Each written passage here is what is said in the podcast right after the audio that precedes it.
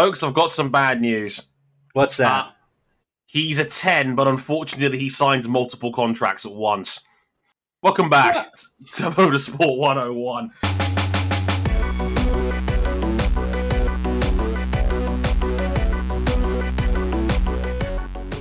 This is going to require more than the small claims court. Welcome to episode 380 of Motorsport 101. And um, we're coming to you fresh off the aftermath of IndyCar in Toronto, where IndyCar in Toronto was kind of the secondary story on this one, to say the least, because uh, on Tuesday night, all of IndyCar's media got flipped upside down. It blew up, it exploded. F1 was caught in the crossfire, and it all centers around the reigning series champion, Alex Palou, who, depending on who you ask, is now a member of the McLaren racing family.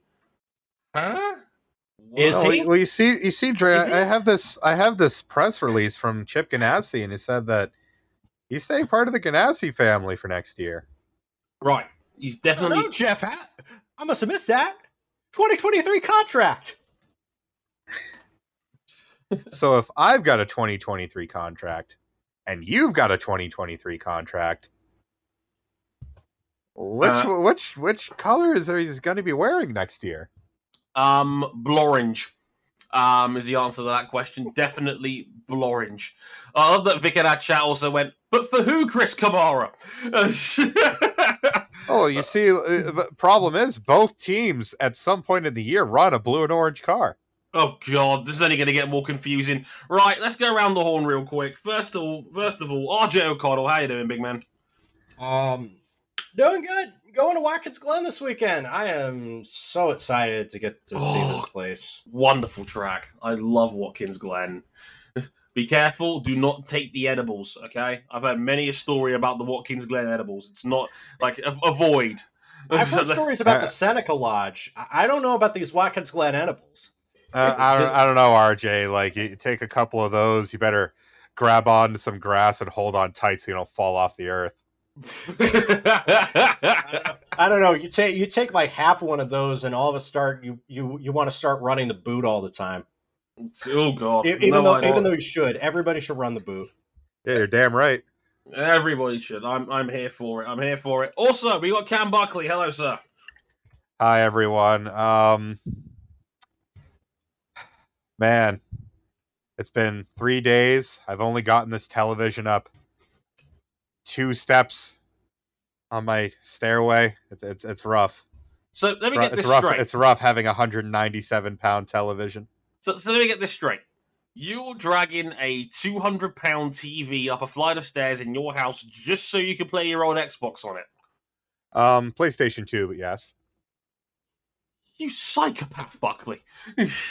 Look, I look, I got I, look, I gotta get that. I got I gotta get that low input lag GT3 time. How else am I gonna gold the fucking super license tests?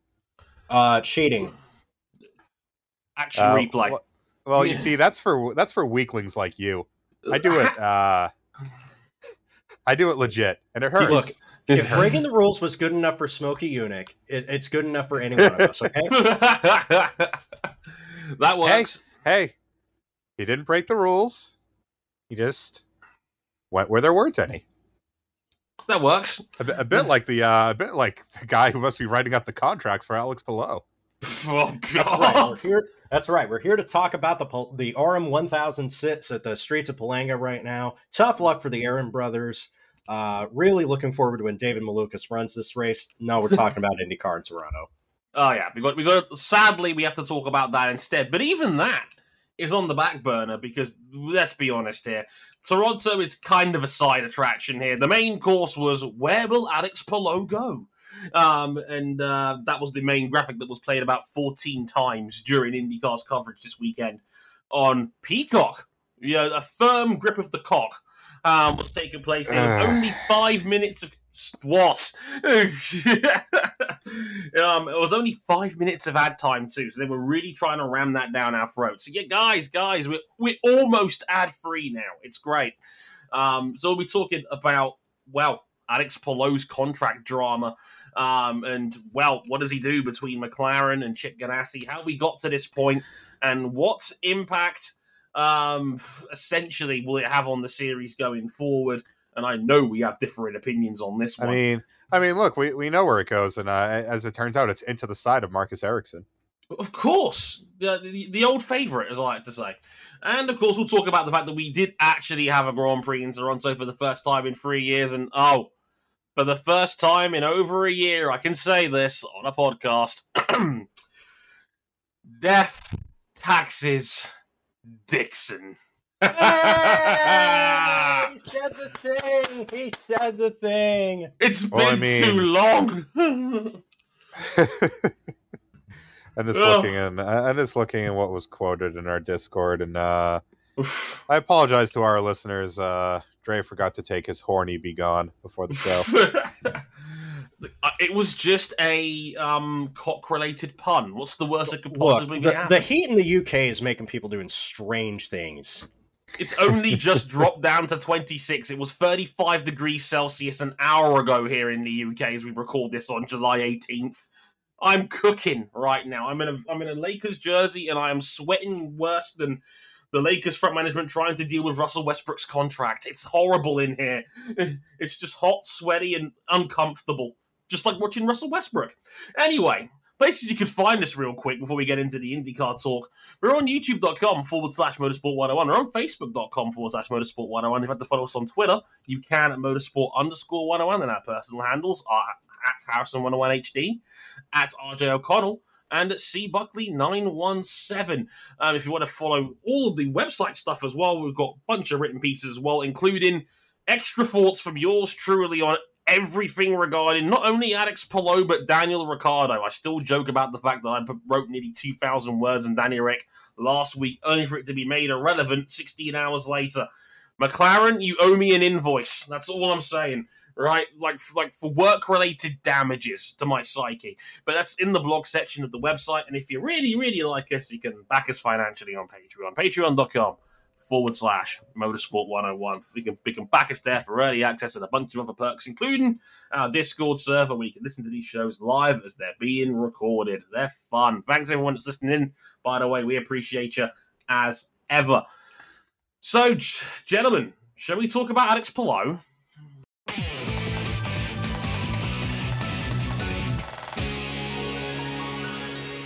So let's go back to this time last week, last Tuesday, roughly, by the time this goes out. So We're all just kind of thinking, wow, how is Andretti Autosport going to uh, how, move on from their current predicament? Mm. And as it turns out, the best thing that could have happened for them is to com- get completely buried in the news cycle. Yeah. Um, so RJ wrote a fantastic explanation, which I'll now narrate right now. Uh, says, quote, IndyCar City season just got blown open last week. Alex Palou, the reigning series champion, was confirmed to have signed the extra one-year option on his contract by Chip Ganassi Racing at 8.35 p.m. UK time on Tuesday. Four hours later, the man himself tweeted that he never and that he told the team that he wanted to leave. Earth-shattering announcements on, on IndyCar on Monday night. Then, five minutes later, McLaren Racing revealed that they'd signed Palou, but much like they did when they signed Felix Rosenqvist just a few short weeks ago, McLaren didn't explicitly reveal where he was going to be driving. Pato O'Ward and Alex Rossi are explicitly signed as Arrow McLaren SP drivers. When we're all thinking Ganassi's social media manager is getting fired for an incredible blunder, Ganassi fired back and confirmed to members of the media that he's under contract for 2023 and are adamant he'll be racing for them next season. To that end, Ganassi squashed all suggestions that they'd put the reigning champion on gardening leave immediately, and Alex Palou raced his way from 22nd to 6th in Toronto to keep himself in the championship battle.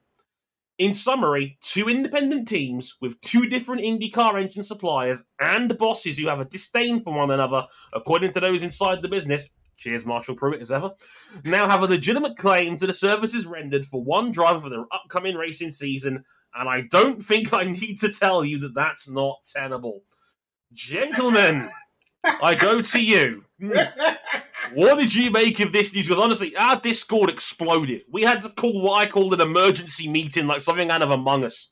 Um, yeah, we hit the button. Um, it- it's Uh, just okay, I saw indistinct- Alex below bent. it- it- it's just indistinct contractual screaming at this point. yeah. Uh, Where do you even start with all this? Just the the timing of all of it. Now, now, first of all, that Yeah. Ganassi statement, Ganassi faking a quote from the man because you've heard Alex Palou talk. I don't know if he's ever used the word in any point of his life, folks, Folks. referring to the folks on the number ten crew. Yeah, that I was gonna say that like in the pro- in the process of uh, motorsport PR, like making up quotes from like bullet point statements is a common practice for uh, for drivers. Um, you know, if you want to know my reaction to it all, all I could do was laugh and then wish that I was really in Toronto this weekend because like, ooh, I I wanted to be the fly on the wall everywhere, soaking up all this stuff. Um, well, because not only that, RJ, when that that that statement came out from Ganassi, and then hours later, Palou denies it, and not even like ten minutes after Palou denies five it, minutes. five minutes, McLaren announces that they've signed a contract with him.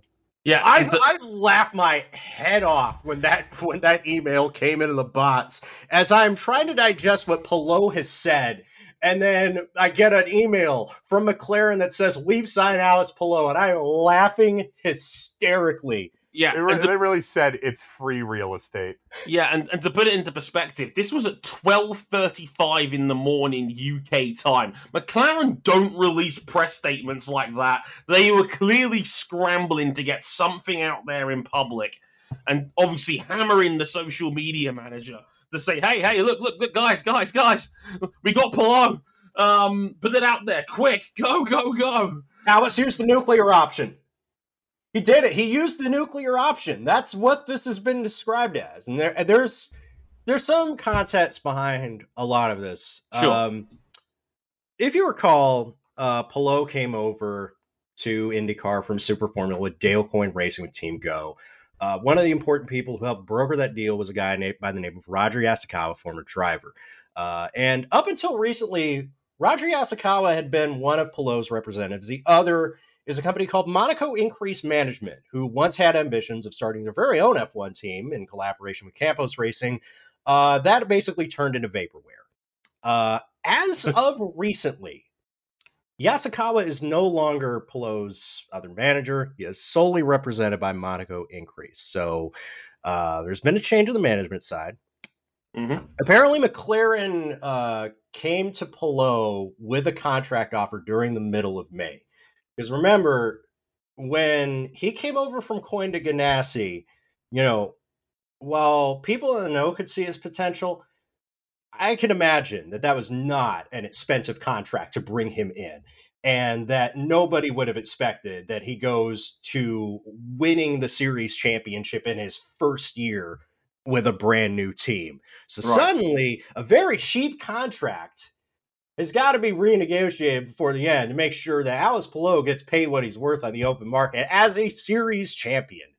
Mhm. Um, so McLaren comes to Palou. It's not the other way around. And then throughout the month of June, we're hearing like whispers, and then Palou is saying, I'm definitely staying with Ganassi, even though he's still talking to McLaren, even though him and MIM are still talking to McLaren, and then Ganassi drops the press release, and we're all ready to clown on the people that said, "Oh, he's definitely going to McLaren." And then hours later, Palou says he's not staying with Ganassi for personal reasons, and then McLaren says they've signed him. And we're all ready to clown on Ganassi because we think they messed up the press conference. And then they're like, uh, "Actually, he's driving for us. We still have him under contract. We did not misspeak." No, As per my last email. Right. Which is which is the polite Quite way literally. email, which is which is like the email equivalent of telling someone the word "fode," which, in case you don't know, the O, A, and D stands for off and die. Um, if, you need any extra context behind that, um, this is where we're at right now, and. First of all, this was hilarious. This was earth shattering when this watch came out. li- being in the discord I, I, I am so happy I was on break at work. Oh God. I actually had missed my break, so I took it late, just in time for this shit show to go down. Yeah. Oh, it was like poetry.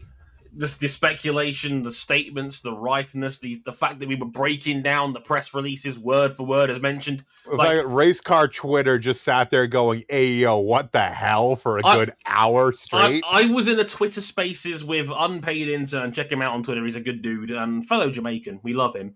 Um, and I was in a Twitter Spaces with him until about two thirty in the morning UK time. It was a good vibe, I must say.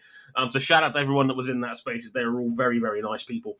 But um, yeah, like it was absolutely mayhem. And like now the dust has settled a bit since then. I mean, Cam, what do you what like what do you make of it, Cam? A week on. I still don't know what to make of it a week on because we really don't know what's going to happen. I mean,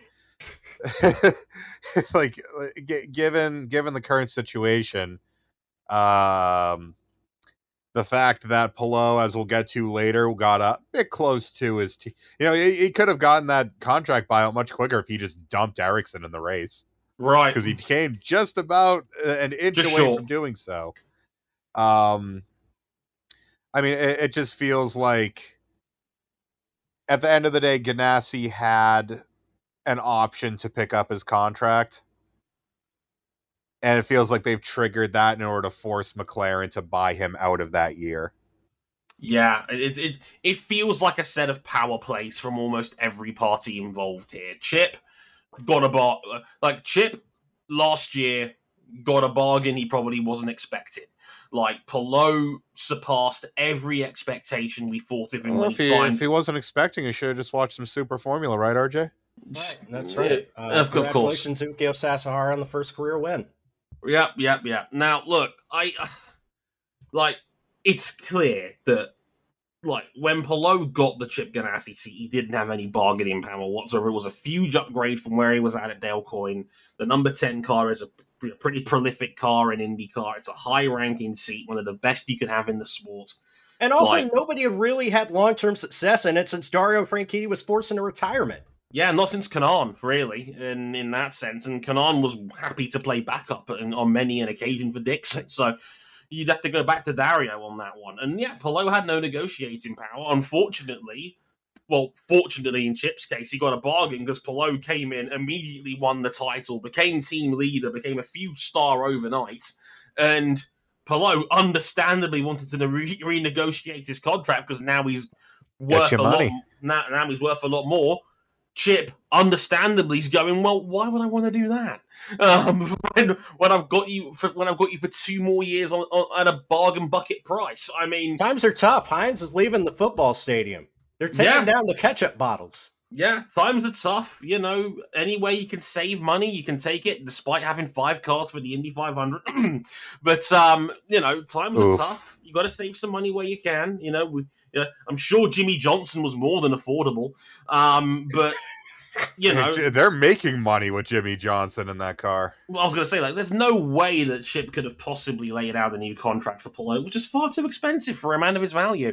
No, in, in all seriousness, sarcasm aside, I understand both perspectives here. Chip, understandably, is, you know, it's as shady as it is, given that he knows Palou is better than what he's worth on that current contract. Of course he is. He's arguably the best driver in the series right? He's not. If he is even at the risk of alienating his driver, he is like. I can understand why you would be reluctant to write out a big old check, even though it's Palou.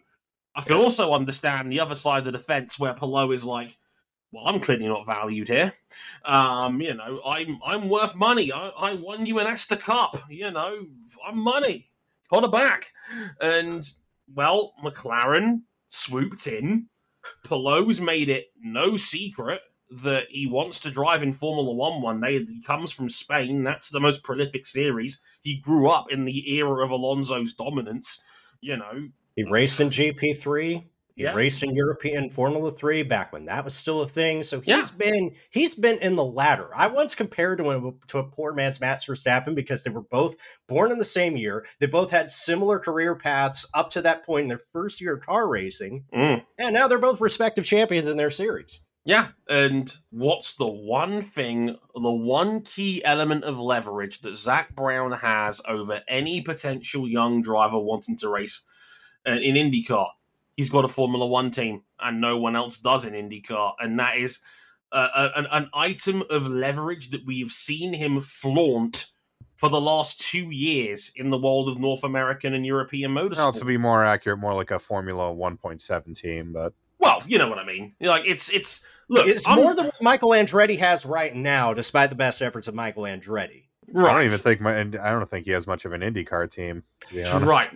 And, You and- know how wild it is. That, again, Andretti Autosport just came into this whole weekend, and we like we can put this whole thing behind us if we just lay low and. they did. Just hide. Other than that, Alexander Rossi getting shoved in the wall by Felix Rosenqvist, which think of how this impacts Felix Rosenqvist. I mean, Rosenqvist himself said, you know, there's a chance Palou may not race at all next year, and I don't know if that's just wishful thinking on his part because uh, the the likely move is Palou's in a third Indy car, taking Rosenqvist's place alongside O'Ward and Rossi. I really don't know. But if, if, if it's the thing, right? If it becomes a legal matter, there's no way Palou can drive for a team in the process because he's in deadlock. He signed two different contracts that conflict with each other, right? So there's no way he can drive for both for either party if it, if, if it became a legal matter. Like it, I think what Felix said was actually quite rational. I know a lot of people jumped on that topic and was like, "Well, what the hell does Felix know?" You know, but No, I jumped in there thinking, "Ooh, that's a story." Yeah, of course, it's a spicy quote. It's a very spicy quote because everybody else has had their words to say on this deal. Scott Dixon spoke very openly on this, saying, I wouldn't have done it like this. And, you know, it's a difficult situation, but I respect what Palou is and what he's done. But Dixon was like, I wouldn't do that, you know, basically. And this is where we're at now. And look, in my humble opinion, given the lay of the land, there is no good reason for Alex Palou to jump ship from arguably the best team in IndyCar right now with Chip Ganassi. You know, the, the, the, I think that's arguable. Yeah, you know, the best team in the sport right now. The guy's got the championship leader, the, the, the reigning 500 champion who dominated the 500 earlier on in May, which we all know is the real reason why we're here, right? And has, you know, the number one car in the championship and, and two more in contention still. You know, they've been the best team in IndyCar for the last two years, at least. You, Arrow McLaren are a good team, but they are still nothing more than occasional winners in the grand scheme of things. They are a. I think the yardstick is nearer the midfield than it is with the very top with AMSP. That is a downgrade for Alex Palou. There is no other way of slicing it, in my opinion. You'll never convince me otherwise on this.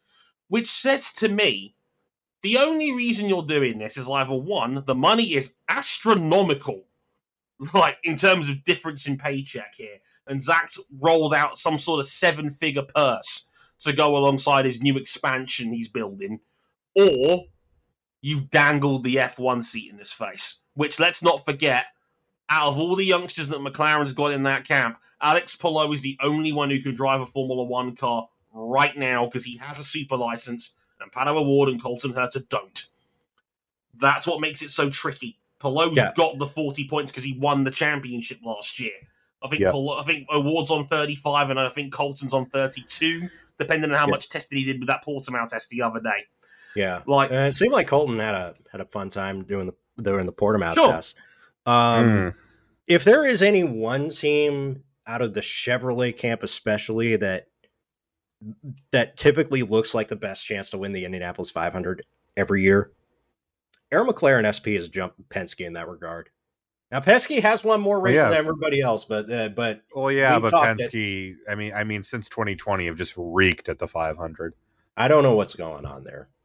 Uh, like what the only the only time that they haven't was Pagenaud last year, being like the sole bright spot in an otherwise miserable month of May. Yeah, and he had to Mhm. charge through the field to make that happen. Other than that, it's what then he it's left. Ed Car. uh, yeah, and then it's and then other than that, in the Chevrolet camp, it's Ed Carpenter Racing, who always built fast cars, but never seemed to get there at the very end. Yeah, and and I mean, the, we've talked about McLaren's limitations so far, where they basically set the car up a given way, and if you can deal with it, great. If you can't, sucks to be you. If they're Mm. bringing in Alexander Rossi and Alex Palou, I, I don't think they're going to have they're going to be able to get away with that much longer. No. Yeah, because you're as much as we clown on Alexander Rossi, and believe me, We stay do. tuned. Um, stay, stay tuned for more later on that. Yeah, the driving talent isn't going to be uh, under question anymore. But it's let's say. never been the driving talent cam. Even even before No. the expansion, they they had a team of what at one point of James Hinchcliffe and Robert Wickens, who was an incredible rookie in IndyCar until that and both of horrible them accident. and both of them didn't win a race that year. Robert, Robert probably should have. Robert Robert won two or three. Robert hmm. should have, and everything. Remember, everybody. What everybody remembers from that year for 2018 for James Hinchcliffe was the fact that he missed the Indianapolis 500. Yeah, he he got he got bumped, and everybody pinned it on Leena Gade, and she lost her job for it. Like it was brutal up in these. I want to sit in the room when Chip Ganassi and Zak Brown have to work out this contract buyout uh, because you think that either one of them really want this to drag out to court. Of course not. Court's expensive. It's time consuming and it's lazy. No one wants that. They're gonna have to sit down, and and Chip's probably gonna have to give way because ultimately he's got a driver who has openly said to the world he doesn't want to race for you anymore. You've got to let him go. The question is. How much money can you rinse out of Zak Brown to make that happen? How badly do you want the reigning series champion? How down your- bad are you for that Here's, cash? here's your rainy, here's your check, fuckface. exactly. That's exactly. That's exactly how this is going to go down. And honestly, the one thing I'm surprised about this, no one seems to be criticizing Alex Palou for being naive enough to sign two contracts at the same time. I was Chip gonna Gan- say that's that's not it, Chief. It's it, I don't think it's naivety. I think it's just ruthless from from him and his management. it's um, it's ridiculously unprofessional. You don't sign two different contracts with two different teams. Like Chip is like Chip Ganassi are a lot of things. They would never, ever, ever put out a public statement like that unless they were one hundred percent sure that there was an option in Palou's contract for a third year. There is They are- no way. They also would- faked a quote from the man. this is also true, and that makes me a little bit doubtful about that. That's but look, that's the thing that they will that Palou would probably use if it does get to court as like leverage to be like, hey, you know, I'm being taken in bad faith here. You need to let me out of this contract. But that's like again, it's a common practice in the world of motorsport PR. Right. Like people bend quotes all the time. There's a big difference between faking a quote and faking a contract. Like one is a bit nasty. The other one could easily wind you up in a courtroom. Like there's a big difference there. Now, like I said, I, I find it amazing that people have given Palou the benefit of the doubt in all this when this is an objectively unprofessional move. Like you, like, you've now basically put two of the biggest teams in IndyCar square at the face of each other, and you've made the entire series look stupid because now you've got two of the biggest names in the sport at each other's heads over the reigning series champion, who is basically only really signing this deal because he's got an outside chance of an F1 seat. It's a mess. Like, it is Yep. a mess. There is nothing good in this situation. And it leads me on to the second question I've got in this situation, which was what do you think this does for the image of the series going forward? Um, to use your words, nothing good. Right. Uh, that's, I that's where I'm mean- sitting at this. Yeah, yeah, like no matter how you slice it, the fact that you've got the three guys who are y- you've banked your future on these three. You got Colton Herta, you've got Alex Palou, and you've got Pato O'Ward, all salivating over the prospect of a mildly garbage tier F1 seat because let's rip the bandage off here. McLaren are hot ass in Formula One this year. Right. Um, Lando Norris is driving out of his skin to get like scrape points. Mm-hmm. And you've got three of the guys. Well, I'd say two of the guys because let's be real. And uh, Andretti is not a top tier IndyCar team anymore until further notice. That's my declaration. I'm sticking to it. Sure. Um, you're leaving the best team. You're you're attempting to leave the best team in IndyCar to go get a go to a mediocre F1 team. That doesn't say anything good about your series. I don't think it's a complete disaster, but No. it doesn't say anything good, does it? RJ, I know you got a lot to say on this.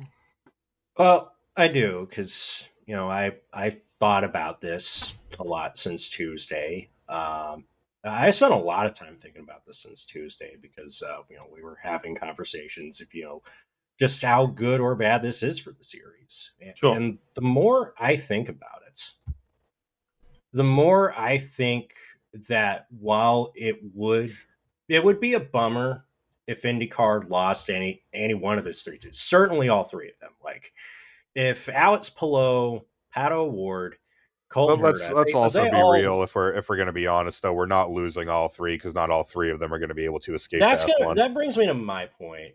Hmm. Uh, is that if I have to play the role of IndyCar shill for the purpose of this exercise, I have to. But we know damn well there's not enough F1 seats to go around for even the top 5% of drivers who have existing Formula One tries and the championship credentials to make it happen. You don't believe me? Ask an Oscar Piastri fan right now if they believe that their favorite driver has a straightforward path to an F1 drive that doesn't involve wrangling, gymnastics, some sort of loan deal, some sort of brand new engine contract, which runs right in the face of something that another team has to make that happen. And we haven't even talked about, you know, Logan Sargent. We haven't factored in Théo Pourchaire, Felipe Yeah, Drugovich, but I think- all these dudes. but I think RJ, I think that's somewhat missing the point. Is that it's not necessarily that they will leave because we know that if if one of these guys is going to end up leaving, it's probably just going to be just one. It's gonna be the, just it's the fact that all three of them are Working. Uh, all two two of them are actively potentially actively sacrificing their IndyCar careers to go drive for McLaren who suck in F1 being in this case being Herta and Palou I don't believe that. I don't believe that because in Colton Herta's case, he actively has to make a championship push right now to make to get the super license points. If we're going to go all in on the conjecture that these dudes really don't want to be here, then we need to start asking that of every young professional racing driver has some sort of career of mobility up in front of them. Because Kevin Magnussen didn't even need the prospect of a competitive car to go tell Peugeot that thanks for letting me join part of your hypercar project. I'm skipping town to go rejoin Haas, a team that I already said I'd never rejoin in the first place. But we're not out here citing Kevin Magnussen leaving. But we as were. the world championship is fucked because they have but other pe- things. but to worry RJ about. Hmm. people were Yeah. people people mocked the hell Mag- out of WEC over it Kevin Magnussen is not moving the needle for the World Endurance Championship. I'm sorry. They've got other fish to fry. They have to figure out how many automakers are going to be on board with their new product once we get unification, and then how that balances out with BOP and L- EOT. Jokes on you it never will it never will balance out you ask at least half the dudes in Formula E right now. You know, what would would you want to keep your job if a midfield F1 team offered them a guaranteed race seat? I, I'm Oh, yeah. willing to bet absolutely yeah. Antonio Giovinazzi would love to go back to Alfa Romeo right now. But the Hi, reality is, Every professional racing driver wants more than anything the opportunity to be competitive, win races and championships, and get paid handsomely to do it. And most, if not, uh, most times, that opportunity just isn't in F1. And deep down, I think all three of these guys that we're talking about know that. They're not going to go into this the way Dan Ticktum would. Dan Ticktum's an extreme case of sour grapes and unprofessionalism.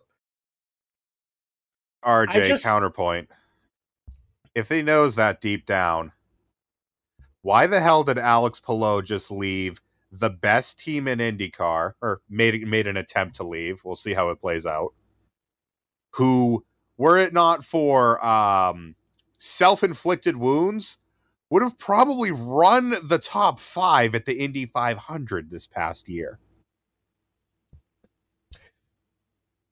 There is the opportunity of an F1 test in front of you. I just dispute the notion that, you know, these guys are actively trying to get like I, I think about Toprak and World Superbikes. I think about how Kenan Sofuoglu is agitating Mm. that Toprak should be in, in MotoGP. But we're not having crisis meetings of World Su- over World Superbikes and how their future is ruined because one guy's man, the manager of the one top star under the age of thirty is agitating that this dude should be in MotoGP. The problem And with that, the problem with that, RJ, is that no one cares about World Superbikes unless it's Simon Patterson who wants to write a piece about it on the race, talking using it as a stick to beat MotoGP with. And, Like- and conversely, the people who are tribal with it use it as a s- uh, have been using it as a stick to beat World Superbike with. With the exact same mentality of ha ha, look how worthless your series is. He your best rider wants to go to MotoGP. which is ironic, but given that the same entity owns both companies. Yeah, I mean, we Which were is having kinda discussions wild. about we were having discussions about whether or not Liberty should have been won by IndyCar, and I can tell you, uh, IndyCar would not be in an advantageous position if they were owned by the same people that run Formula One. No, No. they would not. Like, like, like we can't go. And I'm not saying we as in the other people in this call. I, I'm. This is. I'm not making this. I'm not We. making this. I am mm. not making this personal when I say we No. cannot go out and clown on the idea that Alexander Rossi in 2016 would have dropped everything that he was doing in IndyCar after winning the Indianapolis 500 if there was a glimmer of a chance of a hope of a prayer that Manor Racer would take him back at the end of the year to drive for a team that was failing, and then eat this all up that oh yeah, Alex Alex Palou and Colton Herta and Pa- Pato O'Ward are like yeah, fuck this series, we don't want to be here anymore. Here's the thing, right? It's a it's a it's a well made point. I do disagree with you on this one, RJ. The main reason why I disagree is because there's context to some of the names you mentioned. Yeah. Alex Rossi, when he first joined IndyCar, openly said he was using the series as a stepping stone to get back into F1. Do you think I he wants thi- to come back to Indy one F1 right now? No, But- but that's not the point. The point is, when he joined the series, he did he looked as in he looked at IndyCar as beneath F1. He was actively using the series as a way to try and get back in. Like, unfortunately, and that's And something the- that the Alex Rossi will never escape. Yeah, and the, and the only reason that it, the, the only reason why he didn't is a he snagged an Indy 500 on his first attempt, and then the F1 team that would have taken him back died. Yeah, it wouldn't. It wasn't ideal at all. The circumstances around him changed. The grid got smaller, and no one was taking. And thing is, Formula One bosses don't take IndyCar drivers as seriously as they did twenty years ago, except for Zak Brown, apparently. But who I still think is using his team as leverage to coax young drivers over, because he has something that nobody else can provide—a glimmer of hope for an F1 seat. And these racing drivers, in my humble opinion, will always bet against themselves to give themselves the best chance they can do of whatever series they can be in. And there's no getting around it. Formula One is 50 times what IndyCar is right now. And IndyCar, I'm not saying this is going to be a catastrophic, earth shattering moment for the series. Quite the opposite. They'll be fine.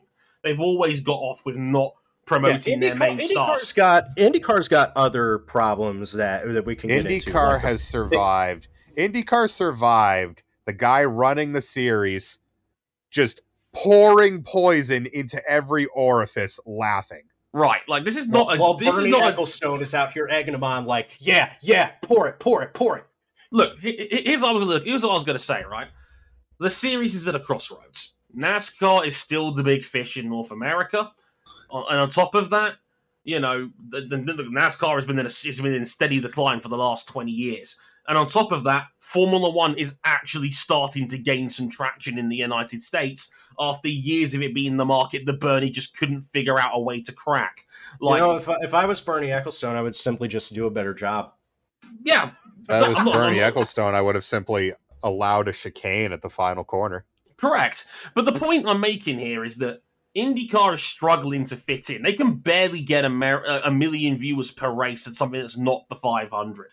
They have they fell into a golden era of younger talent coming up at the a similar way to what F1 did about five years ago, where they lucked into having 23 year old Pato O'Ward, 22 year old Colton Herta, 25 year old Alex Palou. People were gassing up the youth movement in IndyCar as recently as last year when Rinus VeeKay won his first race at age 21. Colton Herta was the first Grand Prix winner of the 2000s. Like, I, I, I talk about Rinus a... VeeKay as a member of that youth movement. Right. Well, well to talk uh, and and to make another comparison uh, again back in IndyCar, look at the late 90s when you had you had most prominently Tony Stewart, yeah. but a series of all these drivers who you basically designed the Indy Racing League for. Yeah. And then they all just ended up in NASCAR. Yeah, it, they all bolted. Like, uh, not... and uh, like all the IRL was left with was the scraps of the original IRL teams that survived, and then all the car teams that just either came back or were so damn stubborn that they sank with the champ car ship. I, I, I, worry about the, the future. This is a series I've already criticized for not promoting the ever loving shit out of Josef Newgarden half a decade ago. When I thought this guy should be the face of your entire fucking series, and they never got fully behind him like that. They have three incredibly talented young drivers at the front of their series as a vocal point right now and all three of them are actively twerking for a midfield F1 seat that I think deep down most of them know they have a slim to zero chance of driving for next year or in two years' time when Ricciardo's contract expires. Irrespective of what actually happens and where these drivers go, or whatever this whole situation with Palou amounts to. Yeah, because we ultimately the only people who know the truth of what's going yeah. on are the people but, within the respective. But our, but the thing is, no matter how you slice it, it's just bad optics for the series that your three drivers that you your three young stars you have banked your future on don't want to be here. If the opportunity landed their way, they would jump to F1 right now. And you could say and you could say the same about a number of drivers in a number of different series. But unfortunately, it's not we're not. To IndyCar. Uh, I'm but not we're saying... not, and we're not, and those series haven't banked their continued existence on those three drivers. And to be fair, IndyCar has been generally not great at promoting its young talent at all. To be honest with you, and unless it's, it's Santino Ferrucci, yeah, who, who may or may not have been getting checks under the table to do that, right? Oh God! And, and like it's it's a mess, and, I, and I've said it before. This series drops the ball when it comes to promoting itself in North America. When it's got, I don't disagree with that, and and, it, they it's, have it's got, their their own ladder system is all broken and messed up. Yeah, Myles Rowe had to get a check from the man who owns the series to keep his racing career they alive. effectively That's... don't have a ladder system at this we're point. We're having to do all the heavy work to tell you that Kyle Kirkwood and Davis Malukas, David Malukas are these dudes. Because right. I, I can almost guarantee you, and we're probably going to have to do the same thing when Linus Lundqvist or Benjamin Pedersen or Sting Ray Robb get in the get in the window. Right, like, and like I said, again, it's not a good look when the guy who runs your series has to write a check to keep Myles Rowe racing. That's not a good look for anybody. Like it, no. it, it, it, it, looks bush league. All of this makes IndyCar look silly, and I and I, I say this from someone from the UK who is a huge fan of this series. And look, I am an international fan. I am never going to be on the priority list for IndyCar, and that's completely understandable. They have their core audience in North America, and that is, I get it. They're small time in the grand scheme of things, and that's always going to be the case. Completely understand that, right? Mm-hmm. But the one thing you guys have got over Formula One is your talent. Your talent and, and the charisma and the personality and the access that these drivers have.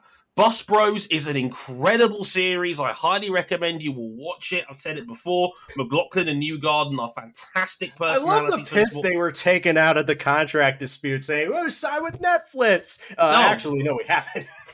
It, it, it, was hilarious. I've said it before. James Hinchcliffe was a was a mega star that they they blew an opportunity with to promote the ever loving crap out of when he nearly won Dancing with the Stars. Go Daddy, Go Daddy transition from Danica Patrick to James Hinchcliffe, two of the biggest personalities the series had, and then nothing dropped off the face of the earth. And that's that's my frustration with IndyCar as a fan because I feel like they are missing out on so many opportunities. Look, this isn't entirely IndyCar's fault at all. This is unfortunately the problem with a team boss that likes whispering sweet nothings in Pato O'Ward's ear. It's like, hey baby, the, the, that that F1 seat is just around the corner. You can feel it. All you got to do is just dive bomb the ever loving shit out of that driver in Toronto, and that F1 seat is yours.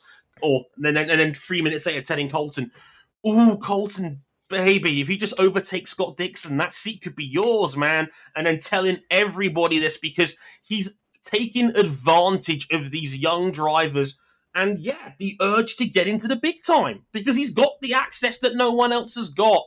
And unfortunately, it's making everybody look bad. No one is going to come out of this situation looking better for it. Not Palou, not Chip Ganassi, not McLaren, not Pato O'Ward, not Colton Herta, not anyone. Everybody loses in this scenario. And yeah, I see your point, RJ, that yeah, this is not just an IndyCar problem. This is a motorsport problem in general. There will never be enough seats to facilitate all the talent we love to see and hope get better opportunities. But unfortunately, IndyCar has to has to do what it can to save its own neck. And unfortunately, I don't know how you can promote a series and put these three guys as your vocal point. Three incredibly likable, charming, young, incredible, talented racing drivers. Something that not many series can brag, all under the age of 25.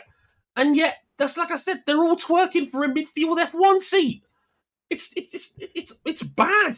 It's just bad for everybody. If you're a small market sports club and you know that you're about to lose, that you there's a chance you may lose a franchise player, you're not going to suddenly just pull them off of all promotional material because you still got to put people in the seats every game or as many as you can.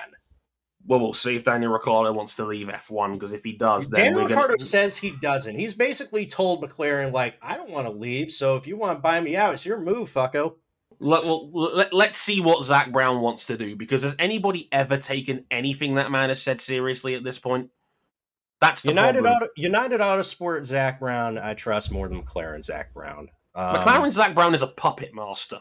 I don't respect him, and I don't respect what he's doing with these drivers. I think it makes everybody look like goons, and I stand by this. And I, but, but unfortunately, or should I say, fortunately, one of those goons gave Scott Dixon a hell of a race on Sunday. I'll give him that because, uh, my friends, welcome back to Scott Dixon, everybody. I know you've missed him. We we've barely said a word about him all year outside of Indianapolis. But Scott Dixon won the Toronto Grand Prix, uh, his fourth time winning at Toronto, and the 52nd win of Dixon's career, tying him for second on the all time list with the great Mario Andretti. Mario, incredibly complimentary of the man on Twitter in tribute, very classy, I do have to say. I'll read out the, the tweet real quick saying, quote, utmost respect for my friend Scott Dixon and truly happy to congratulate him on 52 wins. Also, congratulate his team because nobody does it alone. I hope this is just a step on your continuing journey. Well done. And uh, yeah, it's yeah, game recognized game right there. We, we, we love to see it, and uh, yeah, as, as, as classy as ever from Mr. Andretti. And, and, Dixon actually responded as well the saying, quote, Mario, thank you, legend, for your incredibly kind words to even be mentioned in the same conversation as you, my friend, is an honor. And uh, yeah, gentlemen, uh, is, is, how much of, it is, of an adder is this to an already ridiculous legacy for Scott Dixon? Oh, it's it's pretty big because Scott Dixon himself said, you know, when I got to the end of my first year, 2001, CART, that that sure was an interesting year, and he joined it with a PacWest racing team that wouldn't survive the next season.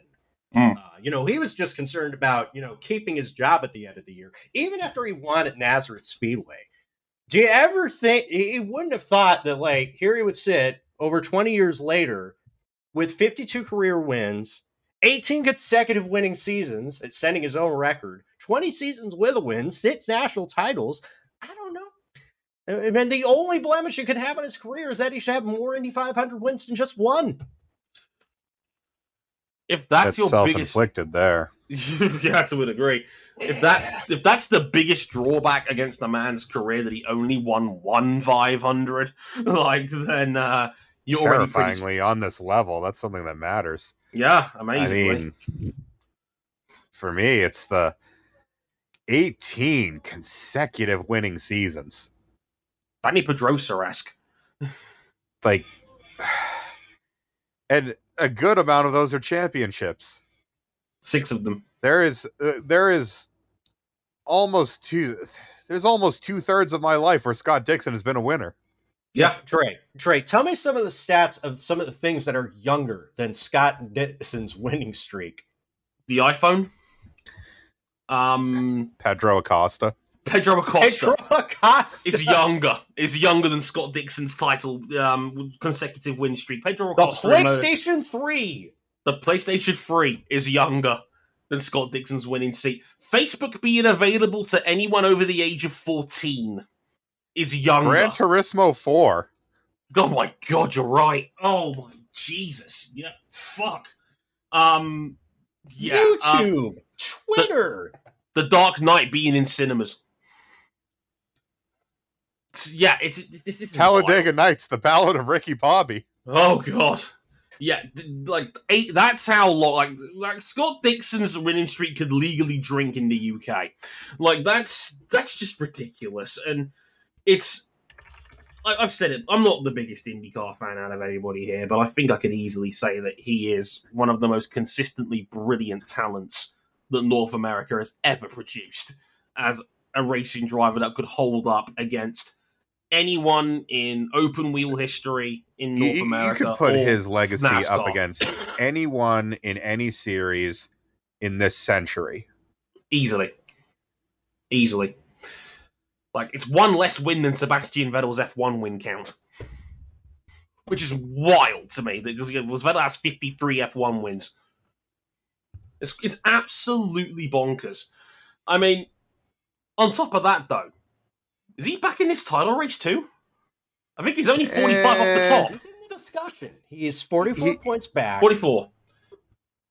but he, he's kicked the door back in. Unfortunately, sitting sitting at the, the table rather than rather than the man who was munching on chicken and waffles. The pancake master must deal with a guy sipping a bottle of Huski Chocolate. He's not going away. Uh, He's just not Marcus Ericsson dropping just points. has- if he has a quiet finish between fourth and tenth, that's becoming the floor for Marcus Ericsson this He's year. He's just there. He's Yeah, he- always there. He's he's going full Matt Kenseth on this championship. He, he doesn't One have big win and just dead consistent every Until other week. Alex Palou got to his quarter panels towards the back half of the race, did we even notice that Marcus Ericsson was still just hanging around the top ten? yeah. He's just chilling. Just doing his thing. He he's not got the outright speed to challenge for wins every week, but he is good enough to hold his position in the top 10 week in, week out. He's forcing people to have wins to take big points out of him. And let's not forget, only two men in this field have won more than one race this season. And they both drive for Penske.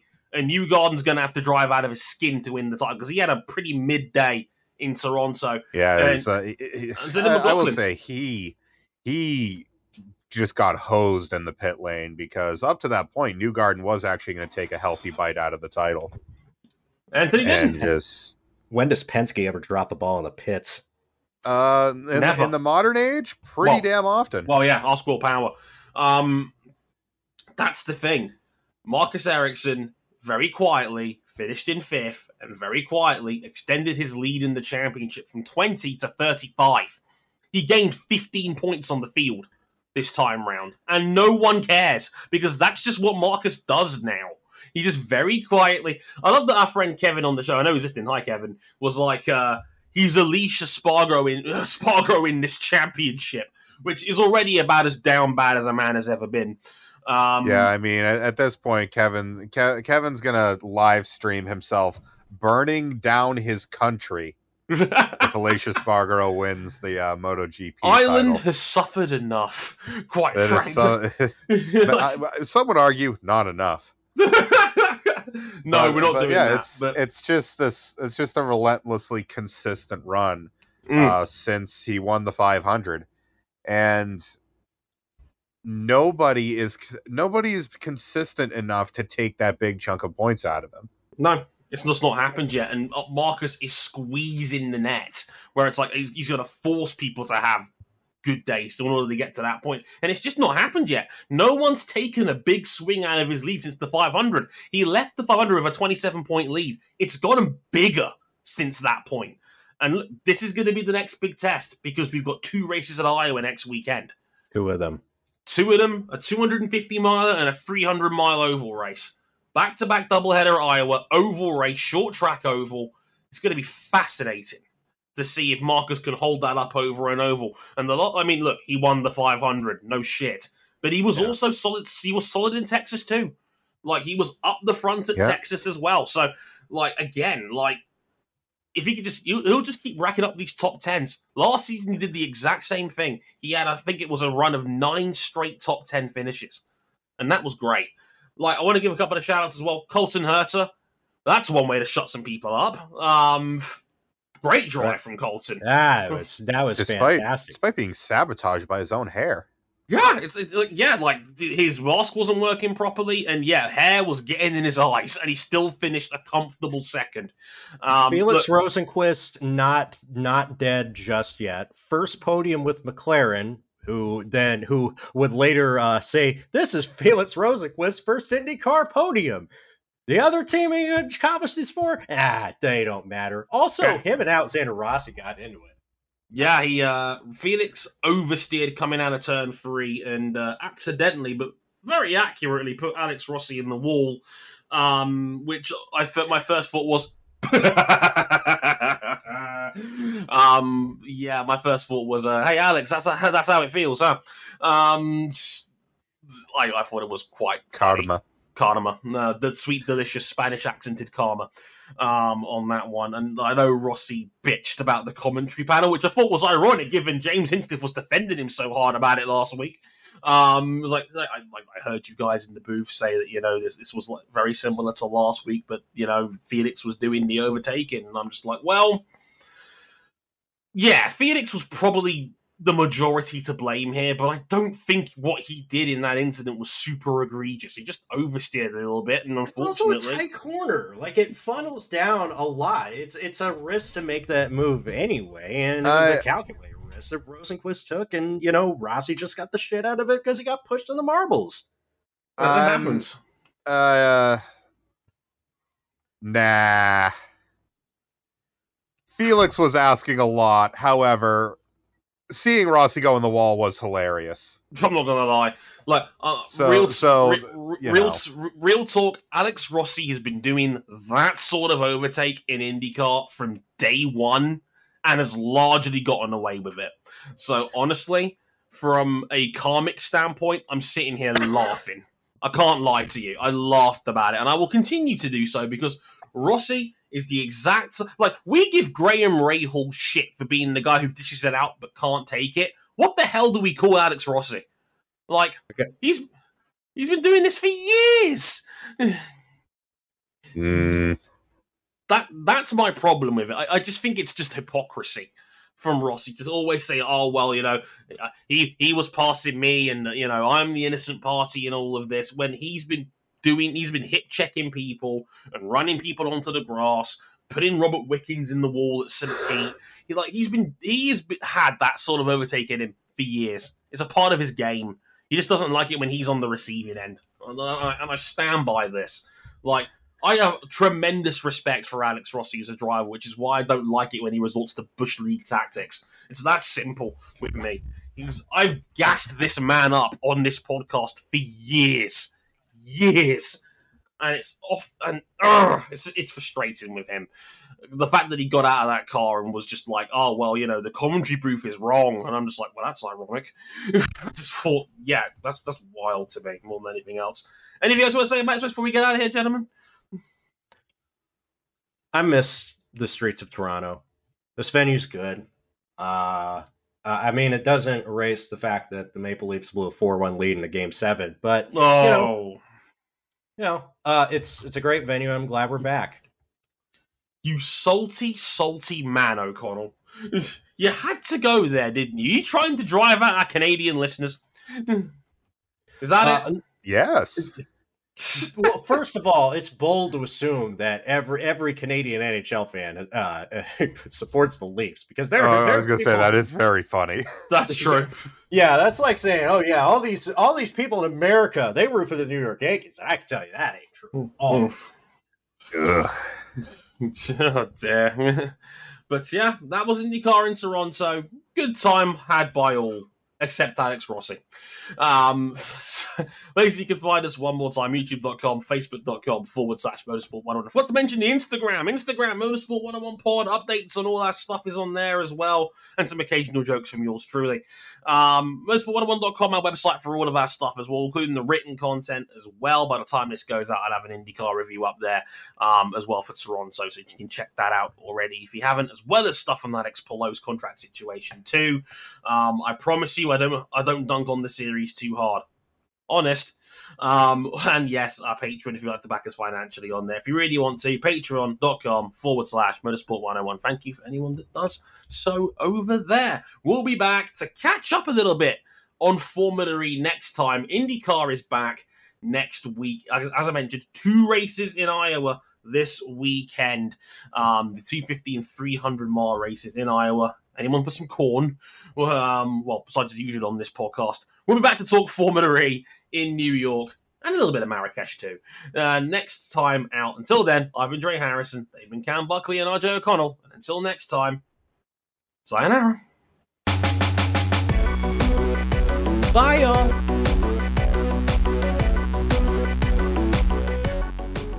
So which Andretti's going on the wall next race? Devlin. He is overdue. hasn't he suffered enough? Depends. Not to- Ask Ryan Eric King.